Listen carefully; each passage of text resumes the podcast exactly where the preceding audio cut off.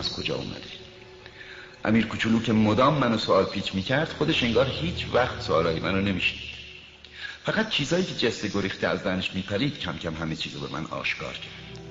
مثلا اول بار که هواپیمای منو دید ازم پرسید این چیز چیه؟ این چیز نیست. این پرواز می‌کنه. هواپیماست. هواپیمای منه. چی؟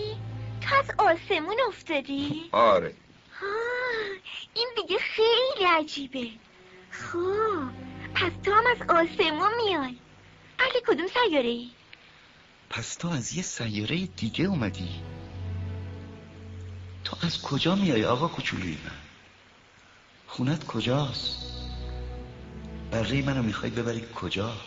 حسن جبه که بهم دادی اینه که شبا می‌تونه خونش بشه. اما اگه بچه خوی باشی یه ریسمونم بهت میدم که روزا ببندیش. با یه میخ طویله ببندمش؟ چه فکرایی؟ آخه اگه نبندیش را میفته میره گم میشه. مگه کجا می‌تونه بره؟ خدا می‌تونه. راست شکمشو می‌گیره و میره. بزا بره. خونه من اونقدر کوچیکه. یه راسم که بگیره بره جای دوری نمیره.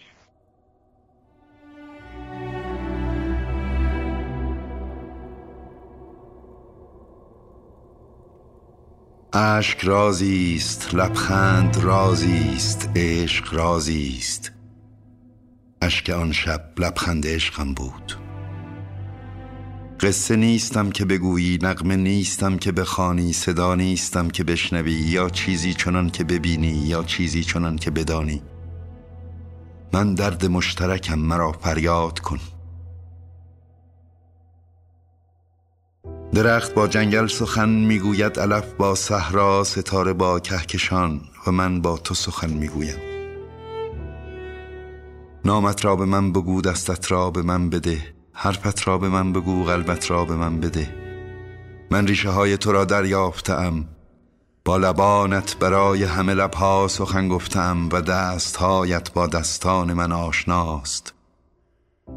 در خلوت روشن با تو گریستم برای خاطر زندگان و در گورستان تاریک با تو خانده ام زیباترین سرودها را زیرا که مردگان این سال عاشقترین زندگان بودند. دستت را به من بده دستهای تو با من آشناست. ای دیر یافته با تو سخن می‌گویم. به سان ابر که با طوفان به سان علف که با صحرا به سان باران که با دریا به سان پرنده که با بهار به سان درخت که با جنگل سخن می‌گوید. زیرا که من ریشه های تو را دریافتم زیرا که صدای من با صدای تو آشناست.